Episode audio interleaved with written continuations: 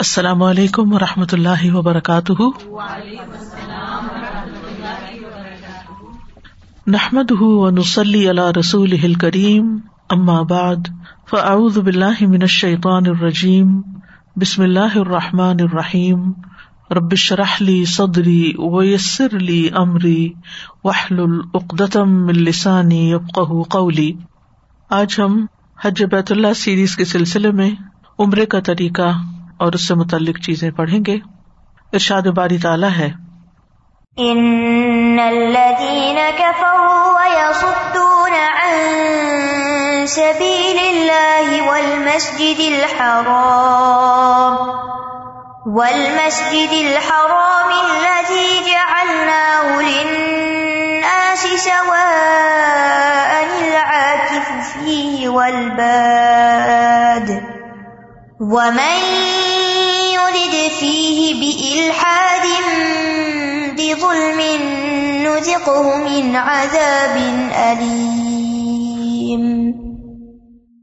بے شک وہ لوگ جنہوں نے کفر کیا اور وہ اللہ کے راستے اور مسجد حرام سے روکتے ہیں، جسے ہم نے اس میں رہنے والوں اور باہر سے آنے والوں سب لوگوں کے لیے مساوی بنایا ہے۔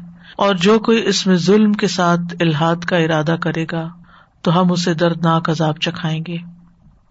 اسعد کریمہ میں بنیادی طور پر اللہ سبحان تعالیٰ مشرقین کی اس برائی کے بارے میں ہمیں آگاہ فرما رہے ہیں کہ جس میں انہوں نے اپنے رب کے ساتھ کفر کیا اور نہ صرف یہ کہ کفر کیا بلکہ اس کے ساتھ ساتھ دوسرے لوگوں کو بھی اللہ کے راستے سے روکا یعنی انہیں ایمان لانے سے منع کیا اور اس کے علاوہ لوگوں کو مسجد حرام جانے سے بھی روکا۔ جو کہ ان کی ملکیت نہ تھی اور نہ ان کے آبا و اجداد کی ملکیت تھی، یہ تو اللہ کا گھر تھا۔ اور وہ اس بات کے روادار نہ تھے کہ وہ اس سے کسی کو روکتے۔ مسجد حرام، مکہ میں مقیم لوگوں اور باہر سے آنے والوں سب کے لیے برابر ہے۔ اس لیے جو لوگ وہاں رہتے تھے، ان کا بھی حق تھا کہ اس میں جا کر عبادت کرے اور جو باہر سے آئے لیکن انہوں نے لوگوں کو اللہ کے راستے سے روکا، بلکہ انہوں نے مخلوق میں افضل ترین ہستی محمد الرسول اللہ صلی اللہ علیہ وسلم اور آپ کے صحابہ کو بھی مسجد میں داخل ہونے سے روک دیا۔ حالانکہ مسجد کا احترام اور حرمت یہ ہے کہ اس میں عبادت کی جائے جس مقصد کے لیے وہ بنائی جاتی ہے۔ ابن عباس کہتے ہیں کہ یہ آیت سفیان بن حرب اور اس کے ساتھیوں کے بارے میں نازل ہوئی جب انہوں نے رسول اللہ صلی اللہ علیہ وسلم اور آپ کے صحابہ کو ہدیبیہ کے سال مسجد حرام سے روکا تھا اور آپ صلی اللہ علیہ وسلم نے ان سے جنگ کرنے کو ناپسند کیا۔ آپ نے اور آپ کے ساتھیوں نے عمرے کا احرام پہنا ہوا تھا، لیکن انہوں نے پھر بھی عمرہ نہیں کرنے دیا۔ پھر آپ نے ان کے ساتھ سلو کر لی اور آئندہ سال عمرے کے لیے تشریف لائے۔ فرمائے ان الدین کا فرو بے شک وہ لوگ جنہوں نے کفر کیا اللہ کے ساتھ، اس کے رسول کے ساتھ، اس کی کتابوں کے ساتھ۔ وہ یسدون ان سبیل اللہ اور اپنے کفر کے ساتھ ساتھ انہوں نے لوگوں کو اللہ کے راستے سے روکا۔ ول مسجد الحرام، اور مسجد حرام میں جانے والوں کو اس سے روکا۔ یہاں پر ہم دیکھتے ہیں کہ کفرو ماضی کا سیگا ہے اور یسدون مزارے کا ہے۔ اس سے پتہ چلتا ہے کہ انہوں نے کفر کیا، لیکن وہ اللہ کے گھر سے، اللہ کے راستے سے لوگوں کو اب بھی روکتے رہتے ہیں۔ یعنی ایک مستقل عمل تھا ان کا۔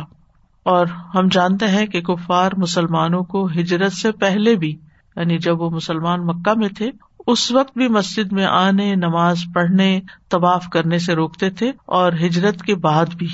اور خاص طور پر چھ ہجری میں جب آپ صلی اللہ علیہ وسلم عمرے کے لیے تشریف لائے تو اس وقت بھی۔ یہاں مسجد حرام کا ذکر الگ طور پر کیا گیا ہے۔ حالانکہ اللہ کے راستے میں روکنے میں مسجد حرام بھی آ جاتی ہے، لیکن مسجد کی عظمت اور حرمت کو واضح کرنے کے لیے خاص طور پر اس کا ذکر الگ بھی کیا گیا۔ یعنی عام کے بعد خاص کا ذکر کیا گیا۔ کہ ان کا بڑا جرم کس لیے ہے؟ یعنی ویسے بھی لوگوں کو اللہ کے راستے سے روکنا منع ہے، لیکن خاص طور پر اللہ کے گھر جانے سے روکنا یہ معمولی گنا نہیں ہے۔ اللہ بھی وہ مسجد کے جالنا ہلنا سی سوا، جسے ہم نے سارے لوگوں کے لیے برابر بنایا یعنی اس میں سب کا حق برابر ہے عبادت کے لیے۔ اللہ کی ففی ہی ولباد آکف کا لفظ اعتکاف سے، جیسے اعتکاف میں جو آتا ہے نا اکوف جم کی ایک جگہ بیٹھنا۔ تو آکف کہتے ہیں اپنے آپ کو روک کر رکھنے والے کو، اور اس سے مراد مکہ کے باشندے ہیں۔ اس کے مقابلے میں آکف کے بعد آیا ہے۔ بعد کا مطلب باہر سے آنے والا۔ یعنی جیسے ایک ہوتا حاضر اور ایک ہوتا ہے بادی۔ یعنی جو بادیا سے یا باہر سے آنے والا۔ بیت اللہ کے قیام کا مقصد کیا تھا؟ یہ گھر اللہ تعالیٰ نے کس لیے لوگوں کے لیے مقرر کیا تاکہ لوگ اس میں عبادت کریں، نماز پڑھیں، طواف کریں مناسب حج اور عمرہ ادا کریں۔ لیکن اگر کوئی کسی کو اس سے روکتا ہے یا اس میں کوئی خلل ڈالتا ہے تو وہ بہت بڑا ظلم کرتا ہے۔ دن اور رات میں کسی بھی وقت کعبہ میں لوگوں کو طواف اور نماز سے روکنے کی ممانعت ہے۔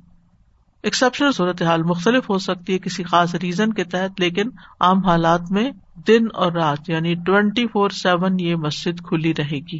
جبیر بن متم نبی صلی اللہ علیہ وسلم سے بیان کرتے ہیں کہ آپ نے فرمایا، کسی کو منع مت کرو۔ جس وقت بھی کوئی اس گھر کا طواف کرنا چاہے اور نماز پڑھنا چاہے تو پڑھنے دو، دن ہو یا رات خا کوئی بھی وقت ہو۔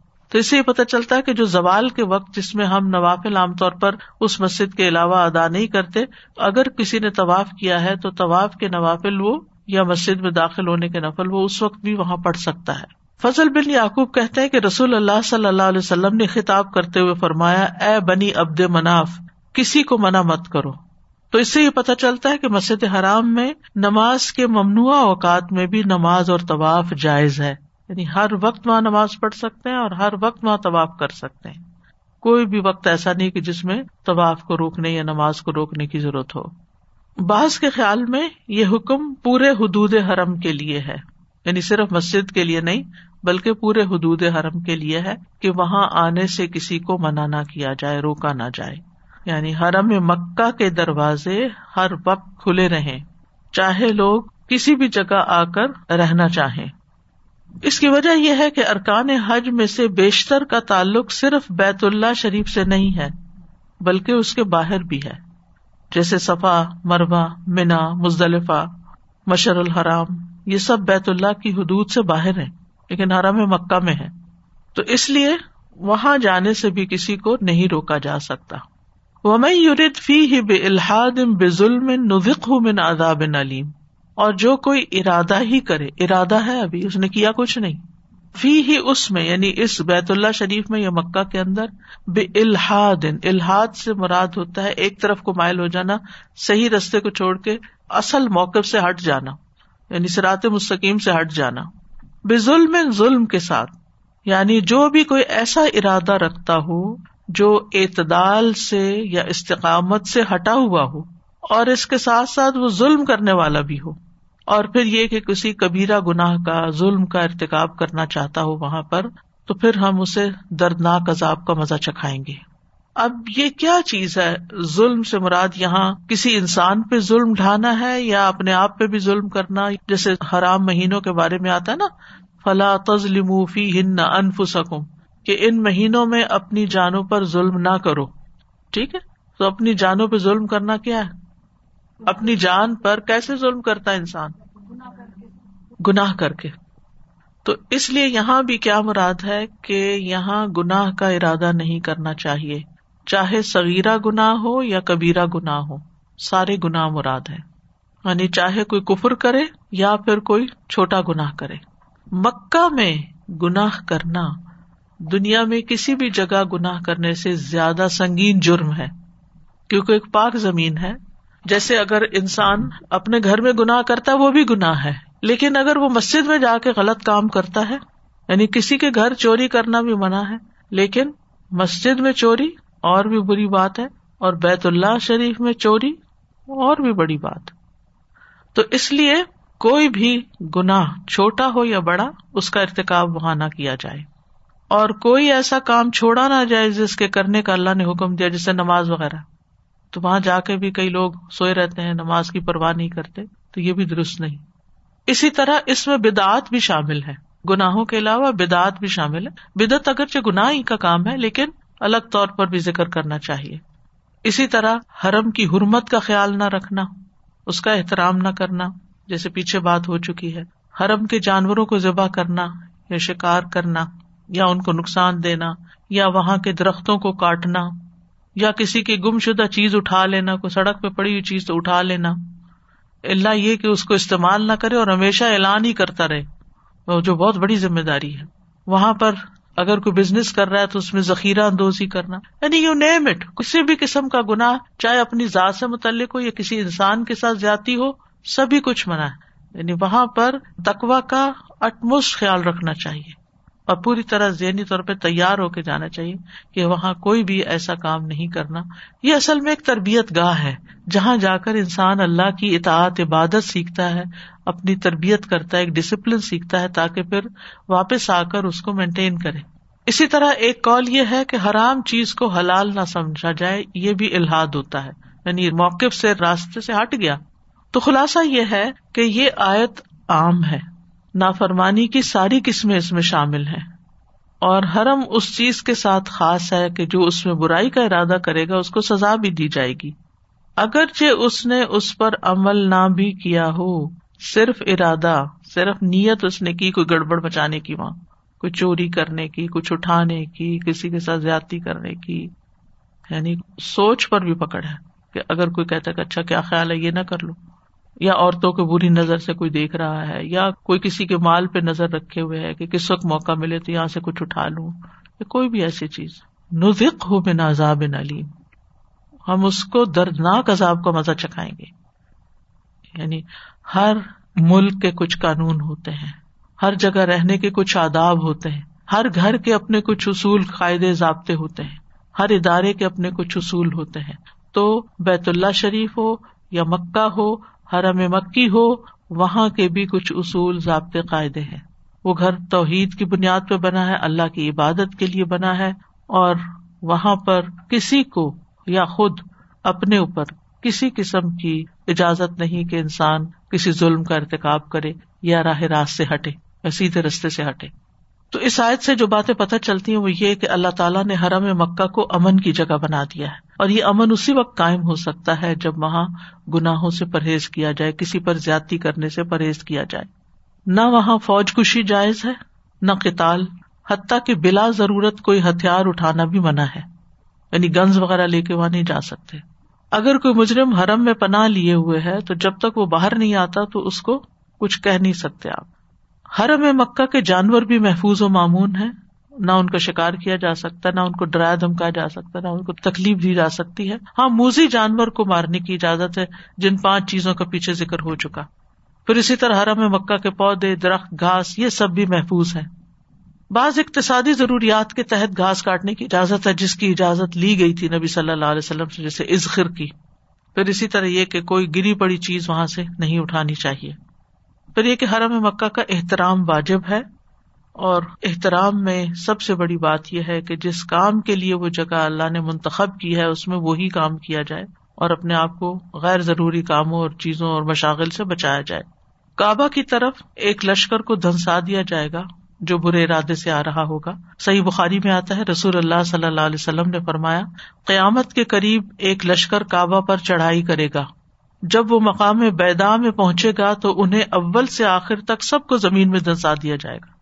یعنی دنیا میں ہی ان کو عذاب چکھا دیا جائے گا۔ حضرت عائشہ کہتی ہے میں نے کہا، یا رسول اللہ صلی اللہ علیہ وسلم، اسے شروع سے آخر تک کیوں دنسایا جائے گا؟ جبکہ وہیں ان کے بازار بھی ہوں گے اور وہ لوگ بھی ہوں گے جو ان میں سے نہیں ہوں گے۔ یعنی جو آس پاس کے لوگ ہوں گے۔ ظاہر جب زمین سنک کرتی ہے تو یہ تھوڑی دیکھتی ہے کہ نیک لوگ ادھر ہو جائیں تو باقی ڈوبے تو جو بھی ساتھ ہوگا، وہ سب چلے جائیں گے اندر۔ آپ نے فرمایا ہاں شروع سے آخر تک ان سب کو دسا دیا جائے گا، پھر ان کی نیتوں کے مطابق وہ اٹھائے جائیں گے یعنی قیامت کے دن۔ ہم سب جانتے ہیں کہ کعبہ کی طرف چڑھائی کرنے والے ایک لشکر کا کیسا عبرت ناک انجام ہوا، جس کا ذکر سورت الفیل میں ملتا ہے۔ الم ترا کئی ففا ربو کب اصحاب الفیل؟ الم یجا القئی دہم فی تدلیل و ارسل علیہم قیرن بابیل تربیم بحجارتم من سجیل؟ فجا الحم کا معقول کیا تم نے دیکھا نہیں تیرے رب نے ہاتھی والوں کے ساتھ کیسا سلوک کیا؟ کیا اس نے ان کی تدبیر کو بےکار نہیں کر دیا اور ان پر جھنڈ کے جھنڈ پرندے بھیج دیے؟ جو ان پر کھنگر یعنی پکی مٹی کی پتھریاں پھینکتے تھے، تو اس نے انہیں کھائے ہوئے بھوس کی طرح کر دیا۔ اور یہاں اشارہ ہے ابراہ کے اس لشکر کی طرف، جو یمن کی طرف سے آیا تھا اور کعبہ پر حملہ کرنے کے ارادے سے آیا تھا۔ اور بہت بڑا لشکر لے کر آیا تھا اور اس لشکر کے آگے ہاتھی بھی تھے۔ اور اس کا مقصد کیا تھا؟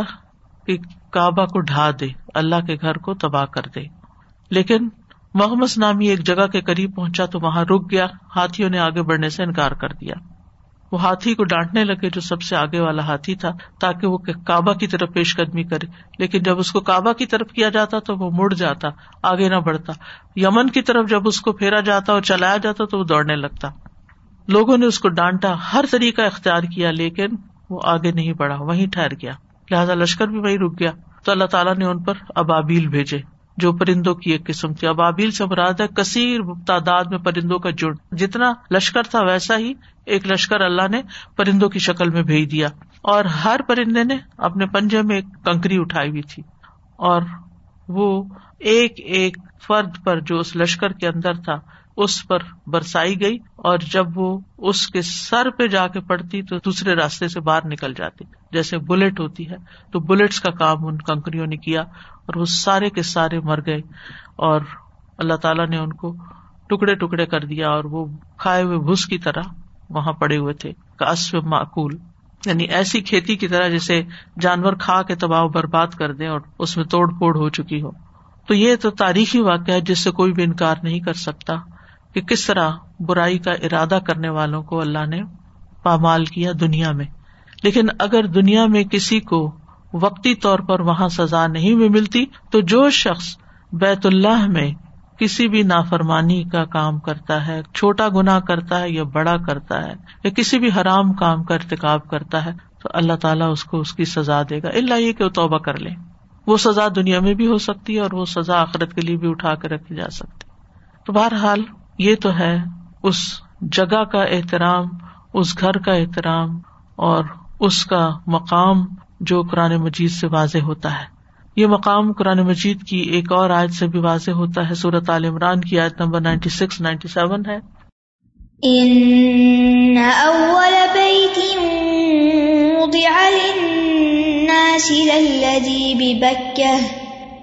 للذي ببكة مباركا وهدى للعالمين. فيه آيات بينات مقام إبراهيم. ومن دخله كان آمنا. ولله على الناس حج البيت من استطاع إليه سبيلا. ومن كفر فإن الله غني عن العالمين. بے شک پہلا گھر جو لوگوں کے لیے مقرر کیا گیا یقیناً وہی ہے جو مکہ میں ہے۔ بہت بابرکت اور جہان والوں کے لیے ہدایت ہے۔ اس میں کئی کھلی نشانیاں ہیں۔ جن میں سے ایک مقام ابراہیم ہے۔ جو شخص اس گھر میں داخل ہوا، وہ امن میں آ گیا۔ اور لوگوں پر اللہ کا یہ حق ہے کہ جو شخص اس گھر تک پہنچنے کی استطاعت رکھتا ہو، وہ اس کا حج کرے۔ اور جس نے کفر کیا، تو بے شک اللہ تمام جہان والوں سے بے پرواہ ہے۔ تو یہ پہلا گھر ہے جو لوگوں کے لیے بطور عبادت گاہ بنایا گیا۔ مبارک ہے، ہدایت کا ذریعہ ہے۔ اس میں بڑی بڑی نشانیاں ہیں۔ اس میں داخل ہونے والے امن میں آ جاتے ہیں۔ اللہ نے اس گھر کا حج مقرر کیا ہے۔ سورت قریش میں آتا ہے فل یا بدو رب حاضل بیت یعنی لوگ جب اس جگہ، اس شہر میں یا اس گھر پہ جاتے ہیں، اس گھر کی عبادت نہیں کرتے۔ وہ اس گھر کے رب کی عبادت کرتے ہیں، رب کے حکم سے وہاں پہنچتے ہیں۔ رب ان کو وہاں نشانیاں دکھاتا ہے، جس سے ان کے ایمان میں اضافہ ہوتا ہے۔ تو بیت اللہ کی زمین جو ہے، یہ اللہ تعالیٰ کی محبوب ترین زمین ہے۔ نبی صلی اللہ علیہ وسلم کو جب مکہ سے نکالا جا رہا تھا یعنی جب آپ نے ہجرت کی تو مقام حضورا جو مکہ کے ایک بازار میں واقع تھا، اس میں آپ کھڑے ہو کر یہ فرما رہے تھے، اللہ کی قسم، بے شک تو اللہ کی سب سے بہترین سرزمین ہے، اور اللہ کی زمین میں سے اللہ ضب اللہ کو سب سے زیادہ محبوب ہے۔ اگر مجھے تجھ سے نہ نکالا جاتا تو میں کبھی نہ جاتا یعنی میں مکہ کبھی نہ چھوڑتا۔ تو اس سے اندازہ لگائے کہ اس زمین کی کیا ویلو ہے، یا اس کی کیا قدر و قیمت ہے، یا اس کا کیا مقام ہے۔ اور دل وہاں کس لیے کھینچتے ہیں؟ یہ ایک پاکیزہ شہر ہے۔ نبی صلی اللہ علیہ وسلم بھی اس سے محبت کرتے تھے۔ رسول اللہ صلی اللہ علیہ وسلم نے مکہ سے فرمایا، تو کتنا پاکیزہ شہر ہے اور تو مجھے کتنا محبوب ہے۔ اور یہ کہ میری قوم نے مجھے تجھ سے نہ نکالا ہوتا تو میں تیرے علاوہ کہیں اور نہ رہتا۔ یہ سب سے پہلی عبادت گاہ ہے۔ ابو ذر کہتے ہیں، میں نے ارض کیا، اے اللہ کے رسول صلی اللہ علیہ وسلم، زمین میں سب سے پہلی مسجد کون سی بنائی گئی؟ آپ نے فرمایا مسجد حرام۔ میں نے ارض کیا، پھر اس کے بعد کون سی؟ آپ نے فرمایا مسجد اقسا بیت اللہ کی جو فضیلت ہے، اس کی کچھ اور وجوہات بھی ہیں۔ ان میں سے ایک سورت البقرا کی آیت نمبر ون ٹوینٹی فائیو میں ہے۔ وَإِذْ جَعَلْنَا الْبَيْتَ مَثَابَةً لِلنَّاسِ وَأَمْنًا وَاتَّخِذُوا وَاتَّخِذُوا مِن مَّقَامِ إِبْرَاهِيمَ مُصَلًّى وَعَهِدْنَا إِلَىٰ إِبْرَاهِيمَ وَإِسْمَاعِيلَ أَن طَهِّرَا أَن طَهِّرَا بَيْتِيَ لِلطَّائِفِينَ وَالْعَاكِفِينَ وَالرُّكَّعِ السُّجُودِ اور جب ہم نے اس گھر کو لوگوں کے لیے لوٹ کر آنے کی جگہ اور سراسر امن بنایا اور تم ابراہیم کی جائے مقام کو نماز کی جگہ بناؤ اور ہم نے ابراہیم اور اسماعیل کو تاکیدی حکم دیا کہ تم دونوں میرے گھر کو طواف کرنے والوں اور اعتکاف کرنے والوں اور رکو کرنے والوں اور سجدہ کرنے والوں کے لیے پاک صاف رکھو۔ تو یہاں دو خصوصیات بیان کی گئی ہیں کہ ایک تو یہ کہ لوگوں کے لیے مسابہ ہے، ثواب کی جگہ ہے۔ یعنی یہاں آ کر لوگ ثواب کما کے جاتے ہیں۔ اور دوسرا، بار بار لوٹ کر آنے کی جگہ ہے کہ کسی کا دل نہیں بھرتا ایک دفعہ جانے سے۔ جو نہیں جاتا وہ بھی بے قرار ہوتا ہے اور جو ایک دفعہ چلا جاتا ہے، پھر وہ دوبارہ جانے کے لیے بے قرار ہوتا ہے۔ یہ ایسا شوق ہے جو ہمیشہ تازہ ہی رہتا ہے۔ اور دوسری خصوصیت یہ بتائی گئی کہ یہ امن کی جگہ ہے۔ یہاں دشمن کا بھی خوف نہیں رہتا۔ زمانے جاہلیت میں بھی لوگ یہاں خون کا بدلا نہیں لیا کرتے تھے۔ اسلام نے اس احترام کو نہ صرف یہ کہ باقی رکھا بلکہ اس میں مزید وسط بھی دی کہ انسانوں کے علاوہ حیوانوں اور درختوں وغیرہ کو بھی شامل کر لیا۔ یہ مسلمانوں کا قبلہ ہے۔ سورت معدہ میں آتا ہے جا اللہ القابت البیت الحرام قیام الناسی کہ اللہ سبحان تعالیٰ نے کعبہ کو، جو حرمت والا گھر ہے، لوگوں کے قیام کا باعث بنایا ہے اور قبلہ بنایا ہے۔ یہ قیامت تک حرمت والی جگہ ہے۔ ابن عباس کہتے ہیں رسول اللہ صلی اللہ علیہ وسلم نے فتح مکہ کے دن فرمایا، اب مکہ سے ہجرت نہیں رہی، البتہ جہاد اور اس کی نیت باقی ہے، اس لیے جب تمہیں نکلنے کا حکم دیا جائے تو فوراً نکل پڑو۔ آپ نے فتح مکہ کے دن یہ بھی فرمایا کہ بے شک جس دن اللہ نے زمین اور آسمان کو پیدا کیا، اسی دن اس شہر کو حرام قرار دے دیا۔ اس لیے یہ شہر اللہ کی حرمت کے باعث قیامت تک کے لیے حرام ہی رہے گا۔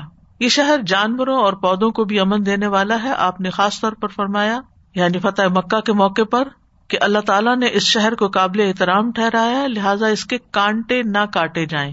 یعنی جو راستے میں آتا ہے وہ تو ٹھیک ہے، لیکن ارد گرد اگر لگے ہوئے تو اکھاڑ نہیں سکتے۔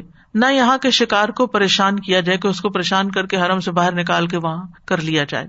نہ ہی کوئی گری ہوئی چیز اٹھائے، سوائے اس کے جس کا اعلان کرنے والا ہو۔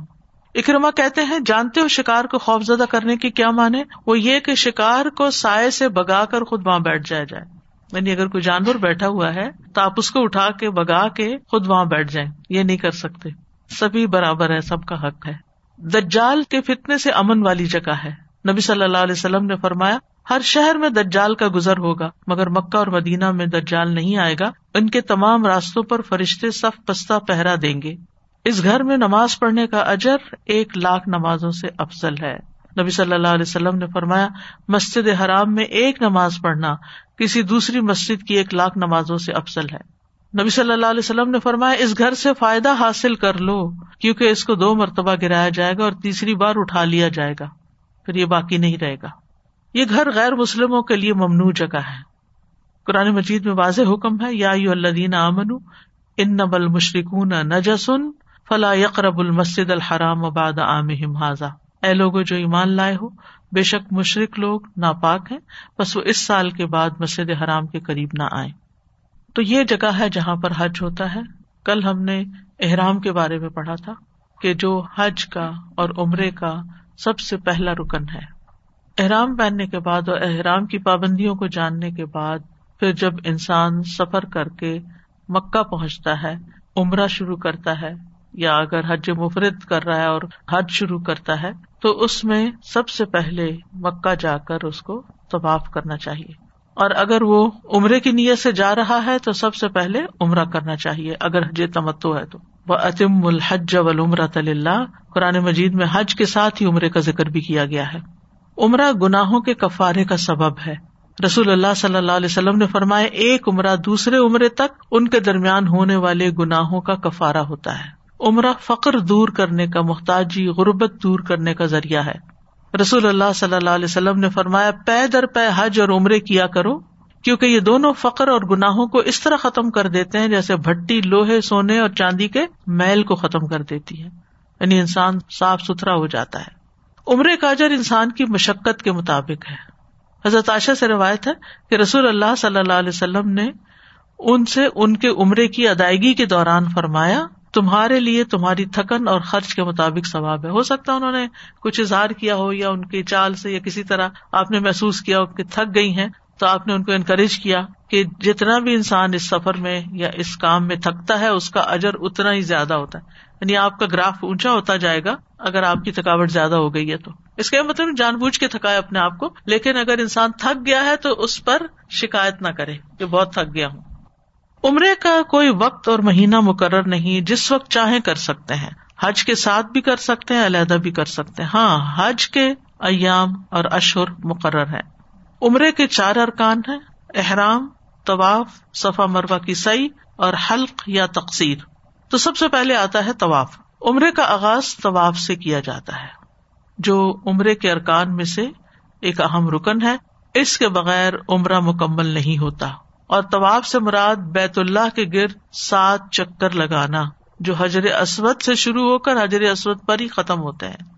طواف کی پانچ قسمیں ہیں۔ ایک ہے طواف قدوم، دوسرا ہے طواف عمرہ، تیسرا ہے طواف افاظہ چوتھا ہے طواف ودا، پانچواں ہے نفلی طواف۔ طواف قدوم، مکہ مکرمہ داخل ہونے کے بعد سے سب سے پہلا جو طواف کیا جاتا ہے، اسے طواف قدوم کہتے ہیں۔ اس کے کچھ اور نام بھی ہیں، جیسے طواف قادم، طواف ورود، طواف تہیا سلام یعنی پہلا ابتدائی طواف۔ ابن عمر کہتے ہیں کہ رسول اللہ صلی اللہ علیہ وسلم نے حج کیا اور عرفات جانے سے قبل طواف تہیا ادا کیا۔ کیونکہ آپ قارن تھے نا۔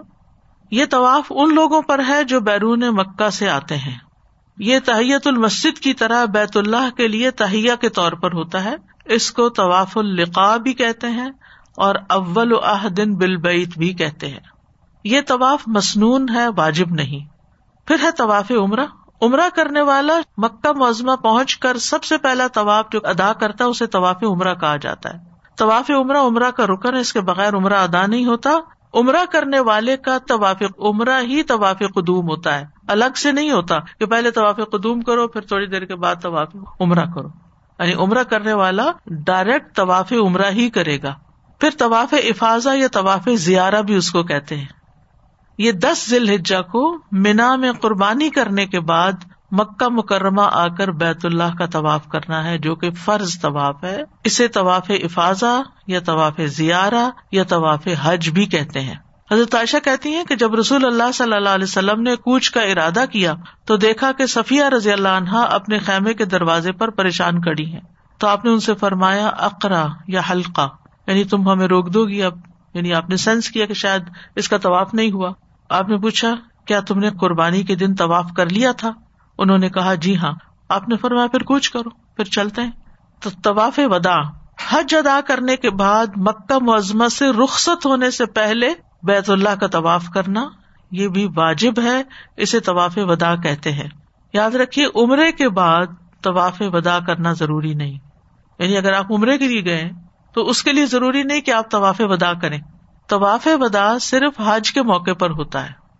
بعض لوگ عمرے سے واپس آتے ہیں بہت پریشان ہوتے ہیں، رش ہے، ابھی طواف ودا کرنا نہیں، آپ کے اوپر ودا فرض نہیں، اگر کر لیا، اگر لاسٹ تھنگ آپ طواف کر کے جانا چاہتے کر لیں۔ لیکن اگر نہیں بھی کر سکے کسی مجبوری سے، کوئی بات نہیں، کوئی گناہ نہیں ہے۔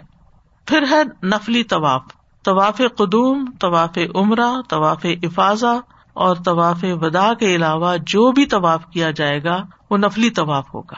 یہ حج اور عمرہ کرنے والے جب چاہیں، جتنے چاہیں طواف کرتے رہے طواف کی فرضیت قرآن مجید سے بھی پتہ چلتی ہے۔ سورت الحج میں اللہ تعالیٰ فرماتے ہیں ولی وفو بل بیت العتیق چاہیے کہ اس قدیم گھر کا طواف کرے یعنی ان کو کرنا چاہیے، انہیں کرنا ہوگا یعنی لام یا تاکید کے لیے بھی ہے۔ طواف کی فضیلت کیا ہے؟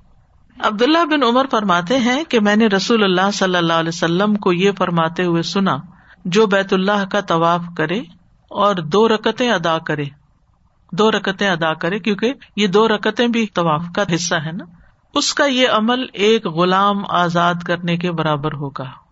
گویا آپ غلام آزاد کر کے آئے ہیں۔ اس کے علاوہ ایک اور حدیث سے جو بات پتہ چلتی ہے، نبی صلی اللہ علیہ وسلم نے فرمایا، جو شخص بیت اللہ کا طواف کرتے ہوئے ایک قدم بھی اٹھاتا یا رکھتا ہے؟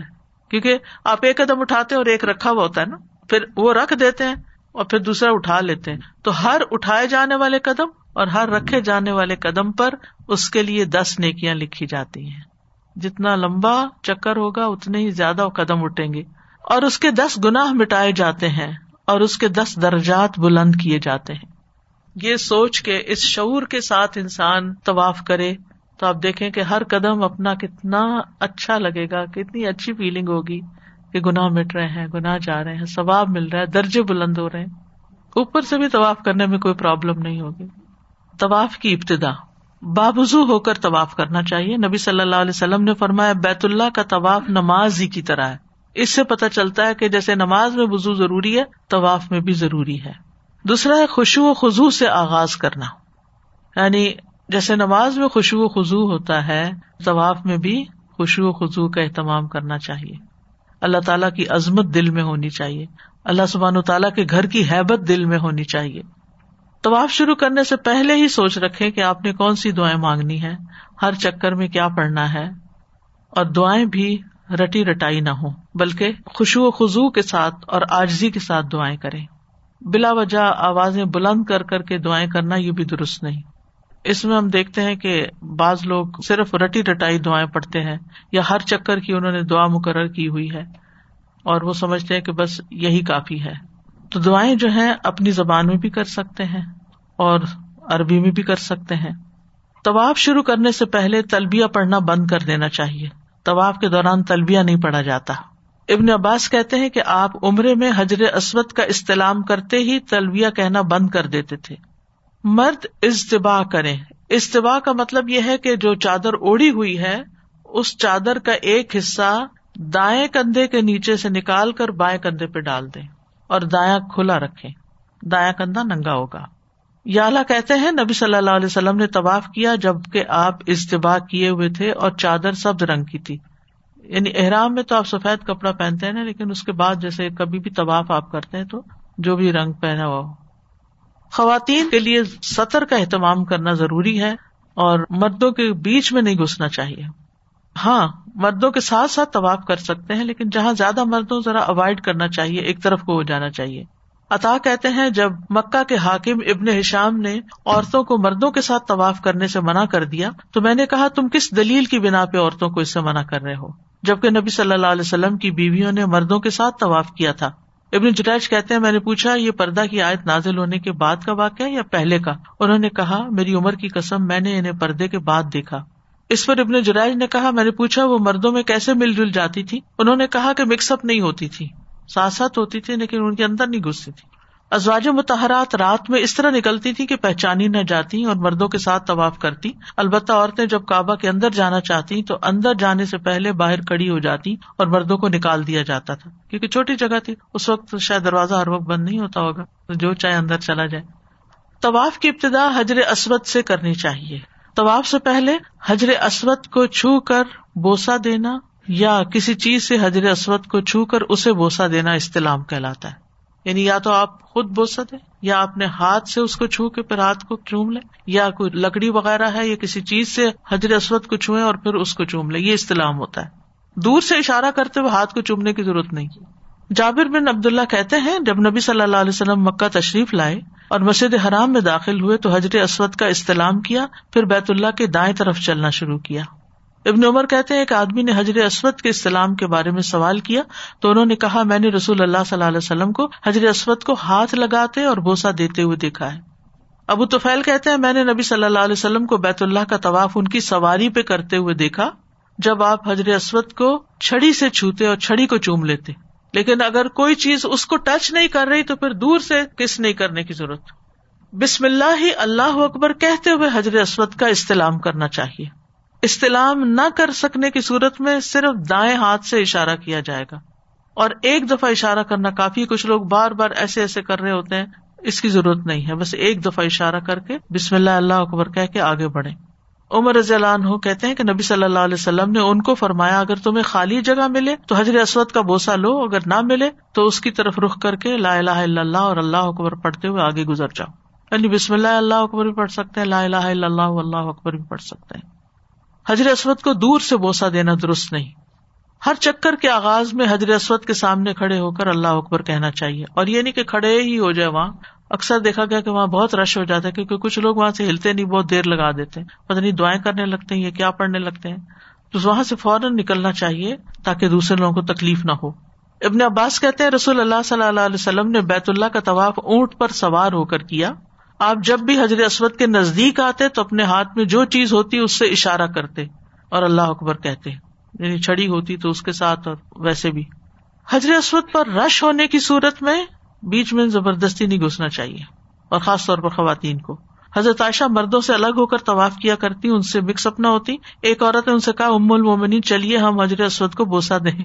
تو انہوں نے رش کی وجہ سے انکار کر دیا اور کہا، تم چلی جاؤ۔ عمر بن خطاب سے مروی ہے کہ نبی صلی اللہ علیہ وسلم نے ان کے لیے فرمایا، اے عمر، یقیناً تم طاقتور آدمی ہو۔ آپ کو معلوم ہے کہ حضرت عمر اتنے طاقتور تھے کہ نیچے کھڑے کھڑے کود کر گھوڑے پہ سوار ہو جاتے تھے، سیڈل کے بغیر۔ فرمایا کہ تم طاقتور آدمی ہو، اس لیے تم حضر اسود پر مزاحمت نہ کرنا، دھکم پیل نہ کرنا، کیونکہ اس طرح تم کمزور افراد کو ازیت پہنچاؤ گے۔ اگر تمہیں خالی جگہ ملے تو حضر اسود کا بوسا کر لو، اور اگر نہ ملے تو اس کی طرف رخ کر کے لا الہ الا اللہ اور اللہ کو پڑھتے ہوئے آگے گزر جاؤ۔ طواف کے ہر چکر میں حضر اسود اور رکم یامانی کو چھونا افضل ہے، نہ چھو سکے تو ویسے بھی گزر سکتے ہیں۔ یعنی حضر اسود پہ تو اشارہ کریں گے، لیکن رکن یمانی پہ اشارہ بھی نہیں کرنا۔ حضر اسود اور رکن یمانی کے علاوہ باقی دونوں کونوں یا کعبہ کی کسی اور چیز کا استعلام سنت سے ثابت نہیں۔ کہ اس کے ساتھ آپ اپنے کپڑے ملیں یا آپ اس کے ساتھ لگ جائیں، یہ نہیں کر سکتے۔ ابن عمر کہتے ہیں کہ میں نے رسول اللہ صلی اللہ علیہ وسلم کو حضر اسود اور رکن یمانی کے علاوہ کسی رکن کو چھوتے ہوئے نہیں دیکھا۔ رکن کارنر کو کہتے ہیں، رکن یمانی کو بوسا نہ دے صرف ہاتھ سے چھوئیں۔ سالم بن عبد اللہ روایت کرتے ہیں، وہ کہتے ہیں میں نے نبی صلی اللہ علیہ وسلم کو دونوں رکن یمانی کے سوا کسی چیز کو چھوتے ہوئے نہیں دیکھا۔ دونوں رکن یمانی ہجر اسود اور وہ جو ہے وہ ایک ہی سائڈ پر ہے نا۔ یہ مطلب ہے۔ یمین رائٹ سائڈ کو کہتے ہیں۔ یا بن امیہ کہتے ایک مرتبہ میں نے عمر بن خطاب کے ساتھ طواف کیا۔ انہوں نے حضر اسود کا استعلام کیا۔ وہ کہتے ہیں، میں بیت اللہ کی جانب تھا۔ جب میں مغربی رکن پر پہنچا جو حضر اسود سے آگے آتا ہے، تو میں نے استعلام کرنے کے لیے ہاتھ بڑھایا تو حضرت عمر نے کہا، تمہیں کیا ہوا؟ میں نے کہا، آپ استعلام نہیں کریں گے۔ انہوں نے فرمایا، کیا تم نے رسول اللہ صلی اللہ علیہ وسلم کے ساتھ کبھی طواف نہیں کیا؟ میں نے ارض کیا، کیوں نہیں؟ فرمایا، تو کیا تم نے آپ کو ان دو مغربی یعنی لیفٹ سائڈ کے جو رکن ہے ان کا استعلام کرتے ہوئے دیکھا؟ میں نے کہا، نہیں۔ تو انہوں نے کہا، کیا رسول اللہ صلی اللہ علیہ وسلم کی ذات میں تمہارے لیے اس حسنا موجود نہیں؟ میں نے ارض کیا، کیوں نہیں؟ انہوں نے فرمایا، پھر اسے چھوڑ دو۔ سمجھانے کا طریقہ دیکھے آپ۔ سبحان اللہ۔ کتنی حکمت سے سمجھایا، کتنے سارے سوال کیے، پھر کہا کہ آپ نے نہیں کیا تو ہمیں کیوں کرنا ہے پھر؟ کیونکہ ان سے آگے تو نہیں بڑھنا نا۔ کہ جو کام انہوں نے نہیں کیا، ہم وہ کرنے لگے ثواب کی نیت سے، تو ثواب تو نہیں ہوگا۔ اصل میں نا ہم بے صبرے ہو جاتے ہیں، جلد باز ہیں۔ اگر ہمیں کسی نیکی کی بات کا پتا تو بس کہتے کسی کے اوپر الٹ دیں، فوراً اس کو بتا دیں۔ اور اسے سمجھ آئے یا نہ آئے، اسے اچھا لگے یا برا لگے، بس ہم بتا دیں۔ تو تھوڑے حوصلے اور صبر کے ساتھ اس کی ذہن سازی کر کے پھر ڈالیں۔ آپ دیکھیں کہ اگر آپ زمین میں جو لوگ گارڈنگ کرتے ہیں، ان کو اچھی طرح پتا ہوگا، اگر آپ زمین کو نرم کیے بغیر پانی ڈال دیتے ہیں تو پودوں کی جڑوں تک تو نہیں پہنچتا نا۔ اوپر اوپر رہے گا۔ رکن یمانی اور حجر اسود کے درمیان دعا پڑنی چاہیے۔ عبداللہ بن صاحب کہتے ہیں، میں نے رسول اللہ صلی اللہ علیہ وسلم کو فرماتے ہوئے سنا، آپ رکن یمانی اور حجر اسود کے مابین یہ دعا پڑھ رہے تھے۔ ربنا آتنا فی دنیا حسنتم و فی الآخرت حسنتم وقنا عذاب النار۔ اے ہمارے رب، ہمیں دنیا میں بھلائی دے اور آخرت میں بھی بھلائی عطا فرما اور ہمیں آگ کے عذاب سے بچا۔ آمین۔ طواف کرنے والا طواف کے آخر میں بھی تکبیر کہے گا، اللہ اکبر اللہ اکبر کہہ کے پھر طواف ختم کرے گا۔ حجر اسود اور رکن یمانی کو چھونا، گناہوں کو مٹانے کا سبب ہے۔ ابن عمر کہتے ہیں کہ نبی صلی اللہ علیہ وسلم نے فرمایا، یقیناً رکن یمانی اور رکن اسود کو چھونا خطاؤں کو گرا دیتا ہے، یا حت الخطایا یعنی گنا جھڑنے لگتے ہیں، گرنے لگتے ہیں۔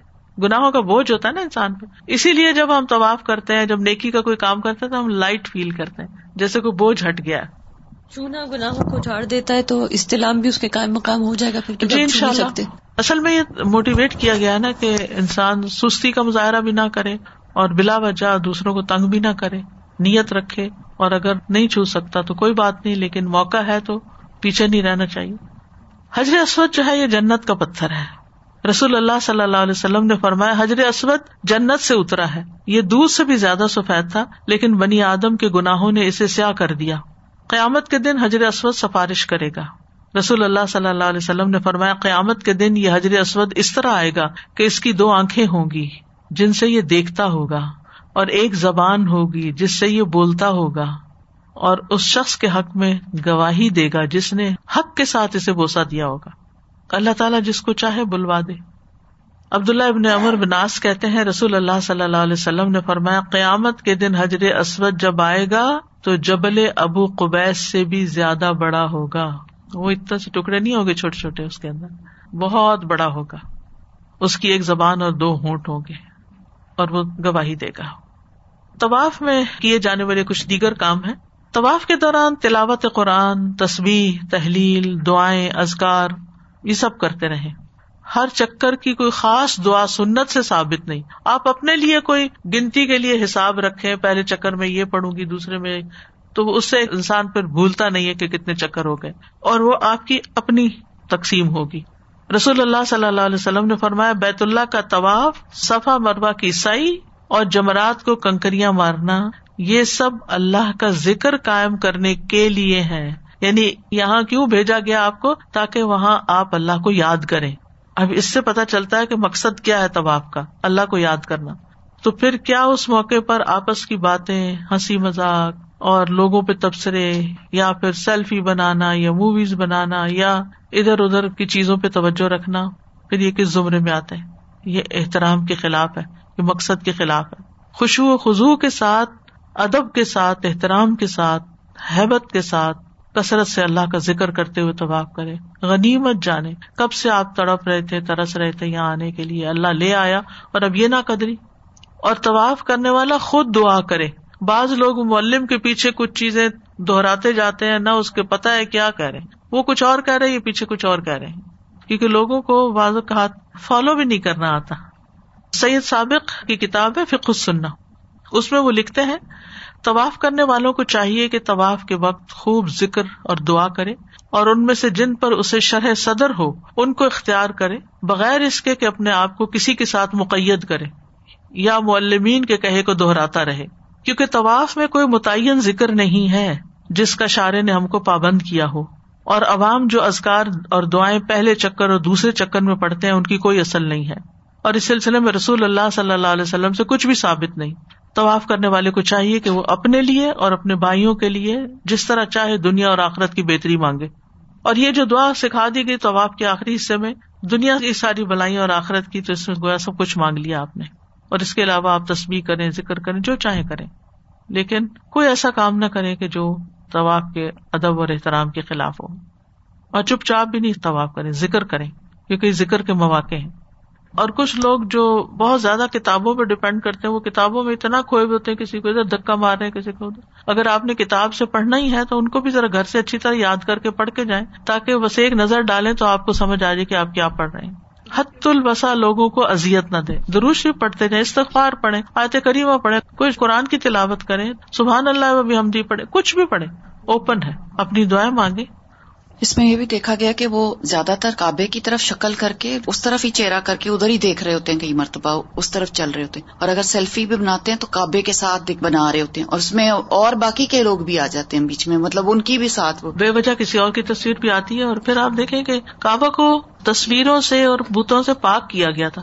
ہم وہیں پر تصویریں بنا رہے ہیں۔ پھر مردوں کا رمل کرنا۔ مرد طواف کے پہلے تین چکروں میں رمل کریں یعنی کندھے اکڑا کر اسٹریٹ ہو کر تیز چلے یعنی اس طرح سیدھے سیدھے، جیسے فوجی مارچ پاس کرتے ہیں۔ اور باقی چار چکروں میں عام چال چلے یعنی نارمل وے میں جو آپ کا ہے طریقہ۔ عورتیں رمل نہیں کریں گی، سارے چکر عام چال سے ہی چلیں گی۔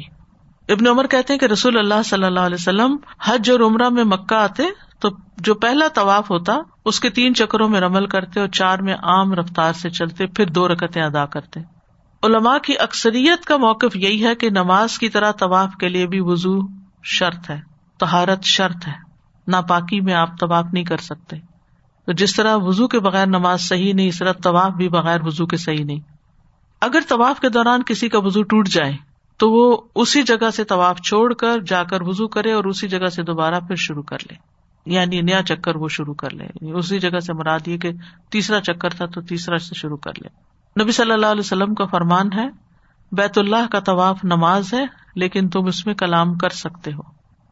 حضرت عائشہ بیان کرتی ہیں، رسول اللہ صلی اللہ علیہ وسلم جب طواف کا ارادہ کرتے تو آپ وزو کرتے تھے۔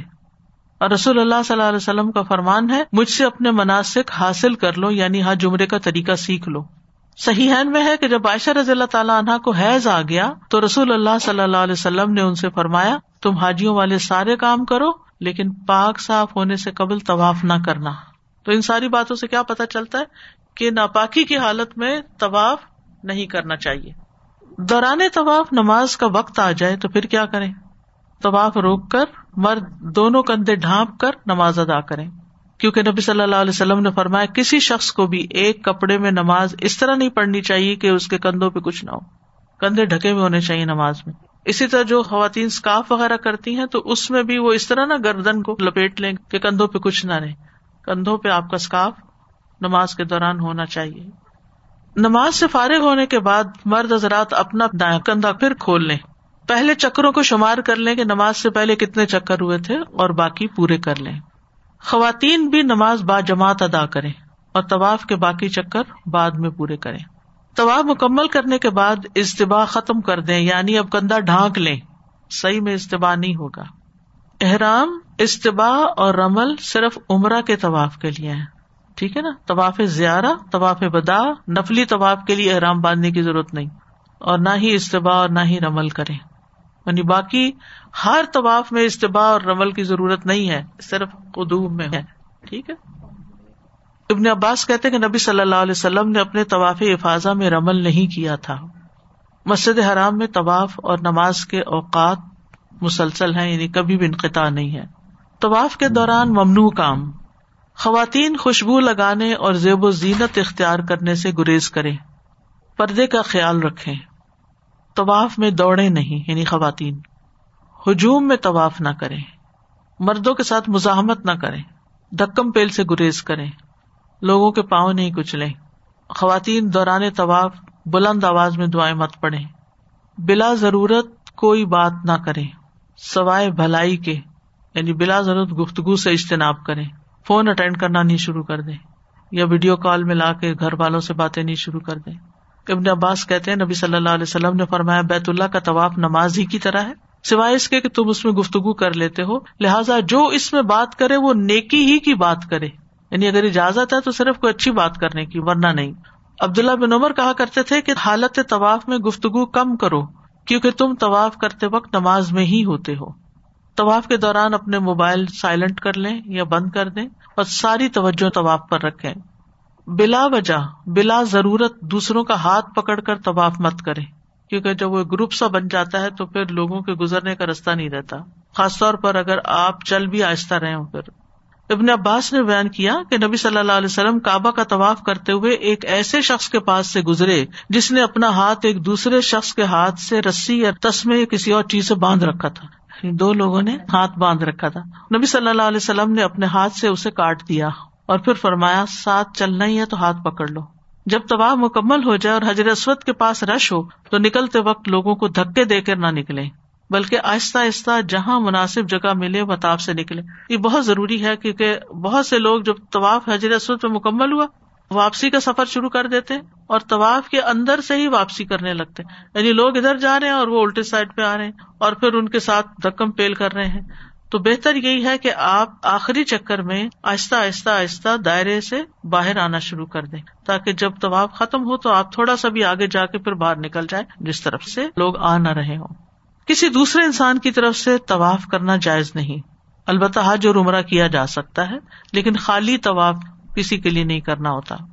اور اس میں بھی بڑی حکمت ہے کیونکہ پھر ہر کوئی ڈیمانڈ کر سکتا میرے لیے طواف کر دو، میرے لیے کر دو، اور پھر وہ اپنا کس وقت کریں گے۔ طواف کے بعد مقام ابراہیم پر نماز ہوگی۔ و تخذ میں مقام ابراہیم و مسلح یعنی اس مقام پر نماز پڑھی جائے گی۔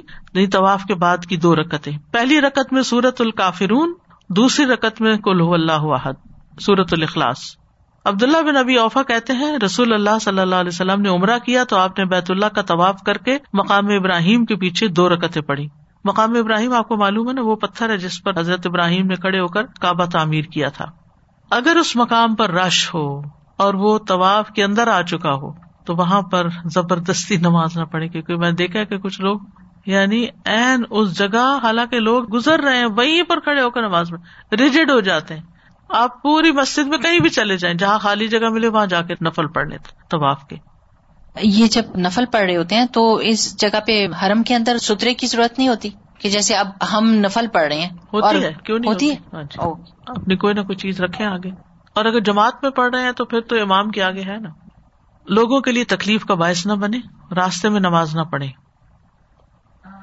پڑے ابراہیم پہ جب دو رکت پڑھنی ہوتی ہے تو اسی کی سیدھ میں جا کے تو ضروری نہیں ہے کہ وہیں اسی پہ اسی کی سیٹ بھی۔ ضروری کہیں پہ بھی پڑھ سکتے۔ اپوزٹ بھی چلے جائیں رائٹ لیفٹ کہیں چلے جائیں۔ اچھا، سہل بن معاذ بن انس جوہنی اپنے والد سے روایت کرتے ہیں کہ فلاں فلاں غزبے میں میں اللہ کے نبی صلی اللہ علیہ وسلم کے ساتھ تھا تو لوگوں نے منزلوں پر پڑاؤ کرنے اور خیمے لگانے میں بہت تنگی کا مظاہرہ کیا۔ راستہ بھی نہ چھوڑا۔ ساتھ ساتھ ساتھ ساتھ خیمے لگا لیے۔ تو اللہ کے نبی نے ایک منادی بھیجا۔ جس نے لوگوں میں اعلان کیا، جو شخص خیمہ لگانے میں تنگی کرے یا راستہ کاٹے تو اس کا جہاد نہیں۔ غلط پارکنگ کر کے مسجد آنا اور جمعہ پڑھنا جمعہ ضائع کرنے کے برابر ہے، جس میں آپ دوسروں کو تکلیف میں مبتلا کریں۔ اگر کچھ دور مل گئی پارکنگ، ٹھیک ہے، گرمی یا دھوپ ہے یا برف بارش ہے، تو ہر قدم پر آپ کو اجر مل رہا ہے۔ اور آپ کی صحت بھی اچھی ہو رہی ہے، کہ اللہ نے آپ کو چلنے کا موقع دے دیا ہے۔ یہ وہ چیز ہے جو ہمارے کلچر میں ختم ہی ہو گئی ہے۔ یعنی کہیں اور آپ جائیں کسی جگہ پارکنگ کرنے تو آپ کو وہ حالات نہیں ملیں گے جو مسجدوں کے باہر ہوتے ہیں۔ تو حرم میں بھی ایسی جگہ نماز نہ پڑے جو لوگوں کی گزرگاہ ہو، رستوں میں نہ کھڑے ہوں۔ یعنی وہاں کے لیے نہیں، کہیں پر بھی آپ دروازے میں نہ کھڑے ہو جائیں۔ بعض لوگ واش روم جاتے ہیں واش روم کے دروازے میں کھڑے ہو کے سلام دعا کرنے لگتے ہیں، رستہ روک دیتے کچھ لوگ ریسپشن کے رستے میں کھڑے ہو جاتے ہیں اور لوگوں کا رستہ روک دیتے ہیں۔ حالانکہ وہ گزرنے کی جگہ ہے۔ اگر آپ کو ریسپشنسٹ سے بات کرنی ہے تو آپ اس کاؤنٹر کے ساتھ جا کے کھڑے ہوں یا اگر لائن بنائے تو اس طرح کہ بیچ میں لوگوں کے گزرنے کا رستہ چھوڑے تو لوگوں کو ازیت دے کے عبادت کرنا عبادت کی روح کے منافی ہے۔ اسی طرح اگر آپ نے طواف ختم کیا ہی اور ساتھ ہی فرض نماز شروع ہو گئی، مثلاً فجر کی نماز شروع ہوگی اور دو رکتیں پڑھ لی آپ نے، تو کیا آپ کی طواف کی دو رکتیں ساتھ ہی ہو گئی نہیں۔ فجر کی نماز کی رکتیں طواف کی رکتوں میں شمار نہیں ہوگی۔ وہ الگ پڑی جائیں گی اور اس کے بعد آپ طواف کے نفل پڑھ سکتے ہیں۔ فجر کے بعد آپ دوسری نماز تو نہیں پڑھ سکتے نا لیکن یہاں پہ آپ حرم کے اندر یس ہر وقت پڑھ سکتے ہیں۔ Yes. چاہے فجر کے بعد کا ہو چاہے سورج نکل رہا ہو چاہے سورج سر پہ ہو کوئی وقت ایسا نہیں جس میں نماز ممنوع ہے۔ آل دا ٹائم مسجد نبی میں بھی؟ نہیں نہیں مسجد نبی میں نہیں ہے. صرف حرم میں۔ اگر کوئی شخص دو رکعت نماز پڑھنا بھول ہی جائے اور ہوٹل پہنچ جائے آپ کیا کریں وہیں پڑھ لے۔ ٹھیک ہے؟ لیکن پڑھنا لازم ہے۔ یعنی طواف آپ کا مکمل نہیں ہوگا۔ بعض اوقات ایسا ہوتا ہے نا کہ آپ نے طواف ختم کیا ادھر سے نماز شروع ہو گئی نماز ختم ہوئی تو اب آپ کو لوگوں نے اٹھا دیا اور جو آپ کے ساتھ فرینڈ یا کوئی فیملی ہے وہ کہتے چلو چلو چلو آپ کو بھول ہی گیا کہ آپ نے نفل پڑھنے آپ چلے گئے وہاں جا کے یاد ہے وہ نفل ہی رہ گئے تو وہیں پڑھ لیں۔ کہیں بھی پڑھ سکتے ہیں۔ جمہور کا کال یہی ہے قزا کریں چاہے حرم کی حدود میں ہو یا حرم کی حدود سے باہر۔ اگر آپ مکہ سے بھی نکل گئے ہیں تو آپ کو یاد آئے تو دو نفل وہ پڑھ لیں قزا یعنی اگر انسان قریب ہی رہتا ہے اور اگلی نماز پہ آدھے گھنٹے گھنٹے بعد جانا ہے ہاں، تو اس کا انتظار نہ کرے اسی وقت پڑھ لے جب یاد آئے۔ جیسے بھی دونوں طرح دونوں طرح اوکے مقام ابراہیم بھی جنت کا پتھر ہے جس پہ ابراہیم علیہ السلام کے پاؤں کے نشان ہے۔ نبی صلی اللہ علیہ وسلم نے فرمایا، حجر اسود اور مقام ابراہیم جنت کے یاقوت ہیں۔ اگر بنی آدم کی خطاؤں اور گناہوں نے اسے نہ چھوا ہوتا تو مشرق اور مغرب کے درمیان جو کچھ ہے، اسے روشن کر دیتے۔ یعنی جیسے ستارے روشن کرتے ایسے یہ پتھر بھی روشن کرتے۔ اور جو معذور اور مریض اسے ٹچ کرتا، اسے شفا مل جاتی۔ مقام ابراہیم کی کچھ تاریخ یوں ہے کہ ابراہیم علیہ السلام نے اپنے بیٹے اسماعیل علیہ السلام سے فرمایا، بے شک تمہارے رب نے مجھے حکم دیا ہے کہ میں اس کے لیے گھر کی تعمیر کروں۔ اسماعیل علیہ السلام نے کہا کہ آپ اپنے رب کے حکم کی فرما برداری کریں۔ انہوں نے فرمایا، اس نے حکم دیا ہے کہ تم اس تعمیر میں میری مدد کرو۔ انہوں نے ارض کیا، میں آپ کی مدد کروں گا، جیسے آپ کہیں گے۔ چنانچہ دونوں اٹھ کھڑے ہوئے۔ ابراہیم علیہ السلام تعمیر کرتے، اسماعیل علیہ السلام پتھر پکڑاتے۔ یعنی جیسے ایک مستری ہوتا ہے نا اور ایک مزدور ساتھ لگتا ہے تو ایسے ہی۔ اور دونوں دعا بھی مانگتے کام کرتے ہوئے۔ ربنا تقبل منا ان کا انتسمی اور یہی تقوا ہوتا ہے کہ نیکی کر کے بھی خوف ہو کہ پتہ نہیں قبول ہوئی ہے کہ نہیں۔ بجائے اس کے کہ تکبر کا انسان شکار ہو جائے کہ میں نے یہ بڑی نیکی کر لی اور اس کو مینشن کرتا پھرے۔ ابن عباس کہتے ہیں حتیٰ کہ جب دیواریں اونچی ہو گئی اور ابراہیم پتھروں کی نقل و حرکت سے آجز ہو گئے، تو وہ مقام ابراہیم والے پتھر پر کھڑے ہو گئے اور اسماعیل انہیں پتھر اٹھا کر دینے لگے۔ ساتھ ساتھ دونوں دعا کر رہے تھے، ربنا تقبل منا ان کا تسمی العلیم. اور پھر یہ کہا جاتا ہے کہ پتھر اتنا ہی اونچا ہوتا گیا جتنا ابراہیم علیہ السلام نے اس گھر کی اونچائی رکھی۔ صحابہ مقام ابراہیم سے بہت وابستگی رکھتے تھے، اس سے محبت کرتے تھے۔ عمر رضی اللہ عنہ نے فرمایا تین باتوں میں میں نے اپنے رب کی موافقت کی۔ میں نے کہا تھا، یا رسول اللہ، اگر ہم مقام ابراہیم کو نماز پڑھنے کی جگہ بنا لیتے، تو اس پر یہ آیت نازل ہوئی تھی۔ وط تخذ میں مقام ابراہیم و مسلح تم مقام ابراہیم کو نماز پڑھنے کی جگہ بنا لو۔ طواف کی دو رکت کے بعد زمزم پینا اور سر پہ بہانا سنت ہے۔ یعنی خوب زمزم پیئے اور سیر ہو کے پیئے پہلے تو زمزم کے لیے ایک خاص جگہ بنی ہوتی تھی جہاں پر ٹیپس ہوتے تھے اور کچھ اس سے پہلے تو کنواں بھی شاید نظر آتا تھا۔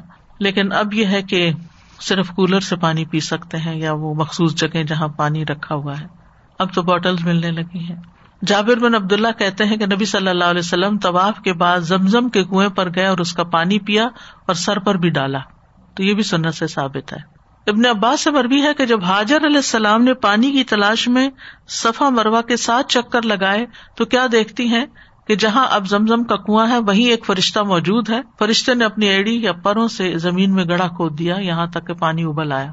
حضرت آجرا نے خود بھی پانی پیا اور اپنے بیٹے کو دودھ پلایا۔ بشربت و اردات و لدہ زمزم کی فضیلت بھی ہے۔ رسول اللہ صلی اللہ علیہ وسلم نے فرمایا، روئے زمین پر سب سے بہترین پانی زمزم ہے۔ سب سے بہترین پانی۔ یہ بابرکت پانی ہے اور کھانے والے کا کھانا بھی ہے۔ یعنی اگر کسی کو کھانا نہ ملے اور صرف زمزم پیتا رہے تو وہ مرے گا نہیں، اس پر گزارا کر سکتا ہے۔ زمزم میں نبی صلی اللہ علیہ وسلم کا لعاب بھی شامل ہے۔ ابن عباس کہتے ہیں، ایک مرتبہ نبی صلی اللہ علیہ وسلم زمزم پر تشریف لائے۔ ہم نے ایک ڈول کھینچ کر پانی نکالا۔ آپ نے اسے نوش فرمایا۔ اس ڈول میں کلی کی اور وہ ڈول زمزم کے کنویں میں انڈیل دیا گیا۔ ابن عباس کہتے ہیں، ہم زمزم کو شبا کہتے تھے یعنی سیر کرنے والا، بھوک مٹانے والا۔ اور اپنے اہل و عیال کے لیے اس کو بہترین معاون پاتے تھے۔ زمزم بیماریوں کے لیے شفا ہے۔ فرمایا، روئے زمین پر سب سے بہترین پانی زمزم، یہ کھانے کا کھانا بیماری سے شفا ہے۔ بخار کا علاج ہے۔ نبی صلی اللہ علیہ وسلم نے فرمایا، بخار جہنم کی گرمی کے اثر سے ہوتا ہے، اس لیے اسے زمزم کے پانی سے ٹھنڈا کیا کرو۔ یعنی اگر گھر میں ہو تو پٹی گیلی کر کے ماتھے پہ رکھی جا سکتی ہے۔ زمزم کھڑے ہو کر پینا بھی درست ہے کیونکہ رسول اللہ صلی اللہ علیہ وسلم کو ابن عباس نے زمزم پہ لایا اور آپ نے کھڑے ہو کر یہ پانی پیا۔ زمزم پینے سے پہلے دعا مانگنی چاہیے، جو بھی مانگے۔ حضرت ابن عباس نے شاید مانگی تھی اللہ اسلو کا علم نافع متقبل طیبا۔ اس وقت دعا قبول ہوتی ہے۔ فرمایا، زمزم کا پانی اس مقصد کے لیے جس کے لیے پیا جاتا ہے۔ زمزم سے وزو کیا جا سکتا ہے یعنی اس کی حرمت پہ کوئی اثر نہیں پڑتا، نہا بھی سکتے ہیں۔ رسول اللہ صلی اللہ علیہ وسلم مناسب کے حج ادا کر کے لوٹے تو آپ نے ڈول میں زمزم منگوایا، اس میں سے پیا اور پھر وزو کیا۔ زمزم پلانا بھی چاہیے یعنی یہ بھی ایک نیکی کا کام ہے، سقایت الحاج کا کام کرنا چاہیے۔ رسول اللہ صلی اللہ علیہ وسلم بنو عبد المطلب کے پاس آئے، وہ لوگ زمزم پر پانی پلا رہے تھے۔ آپ نے فرمایا، اے بنی عبد المطلب پانی نکالو۔ اگر یہ اندیشہ نہ ہوتا کہ لوگ تمہارے اس پانی پلانے میں تم پہ غالب آ جائیں گے، تو میں بھی تمہارے ساتھ پانی نکالتا، کیونکہ پھر تو سارے نبی صلی اللہ علیہ وسلم کی سنت کو فالو کر کے وہ کہتے کہ ہم نکالیں یہ پانی۔ تو انہوں نے آپ کو ایک ڈول دیا اور آپ نے اس سے پانی نوش فرمایا، لیکن خود نہیں نکالا تاکہ پھر یہ رسم نہ پڑ جائے۔ مسافروں اور نئے آنے والوں کو زمزم میں مقدم رکھنا چاہیے۔ نبی صلی اللہ علیہ وسلم نے فرمایا، جو مسافر ہے وہ زمزم پینے والوں میں سب سے پہلے پہلے اس کو دو۔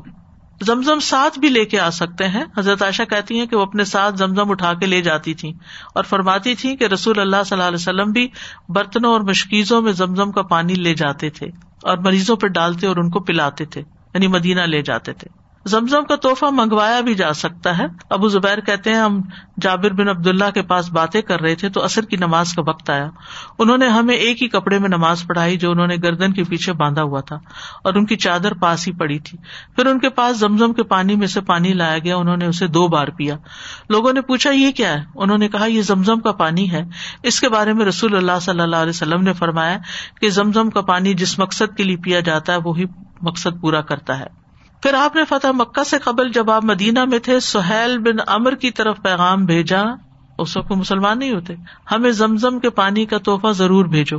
تو اس نے دو مشقیں آپ کی طرف بھجوائی زمزم پینے کے بعد پھر حجر اسود کا استعلام کرنا چاہیے۔ نبی صلی اللہ علیہ وسلم نے حجر اسود سے حجر اسود تک تین چکروں میں رمل کیا، پھر دو رکتیں پڑی پھر حجر اسود پر آئے، پھر زمزم کے کنویں پہ گئے، پانی پیا، سر پہ ڈالا، واپس آ کر پھر حجر اسود کا استعلام کیا۔ یعنی صفا مروا کرنے سے پہلے۔ پھر ہے ملتظم زمزم پینے کے بعد ممکن ہو تو ملتظم سے چمٹ کر دعا کرنی چاہیے۔ کعبہ کے دروازے اور حجر اسود کے درمیان کا حصہ ہے بس ملتظم لوگ سمجھتے ہیں جو کعبے کے نیچے والی جگہ وہ ملتظم ہے۔ ابن عباس فرماتے حجر اسود اور دروازے کے درمیان ملتظم ہے۔ اور اس کے بارے میں آتا ہے امر بن شعیب اپنے والد سے روایت کرتے ہیں کہ میں نے عبداللہ بن عمر کے ساتھ طواف کیا پھر جب ہم کعبہ کے پیچھے آئے تو میں نے ان سے کہا، آپ تابوز نہیں پڑیں گے؟ انہوں نے کہا، اعوذ باللہ من النار، میں آگ سے اللہ کی پناہ مانگتا ہوں۔ پھر وہ چلتے رہے۔ یہاں تک کہ حجر اسود کا استعلام کیا۔ پھر حجر اسود اور دروازے کے درمیان کھڑے ہو گئے اور انہوں نے اپنا سینا رکھا، ساتھ چمٹ گئے۔ پھر کہا، میں نے اللہ کے رسول صلی اللہ علیہ وسلم کو ایسا ہی کرتے دیکھا ہے۔ آپ دوران طواف اپنا سینا چہرہ اور دونوں بازو اور دونوں ہتھیلیاں رکن اور دروازے کے درمیان رکھتے تھے۔ سینا چہرہ بازو ہتھیلیاں رکن اور دروازے کے درمیان جیسے آپ دیکھتے ہیں تصویروں میں۔ مجاہد کہتے ہیں میں ابن عباس کے پاس آیا تو وہ حضر اسود اور دروازے کے درمیان تعوض پڑھ رہے تھے۔ ملتظم میں کیا پڑھ رہے تھے؟ تعوض پڑھ رہے تھے۔ آج کے لیے اتنا ہی کافی۔ ان شاء اللہ نیکسٹ ہم صفا مروا کی صحیح کریں گے کہ جو اگلا رکن ہے عمرے کا۔ جی یہ جو رمل اور استباع یہ صرف توف قدوم میں ہوگا توف عمرہ میں۔ توف عمرہ میں۔ توف افادہ اور ودا میں نہیں۔ باقی کسی طواف میں نہیں ہوگا، نفلی طوافوں میں نہیں ہے۔ ٹھیک ہے؟ وہ آخر داوانا الحمد للہ رب العالمین۔ سبحان اللہ و بحمد کا اشد اللہ اللہ اللہ انت استخر کا و اطوب السلام علیکم و رحمۃ اللہ وبرکاتہ۔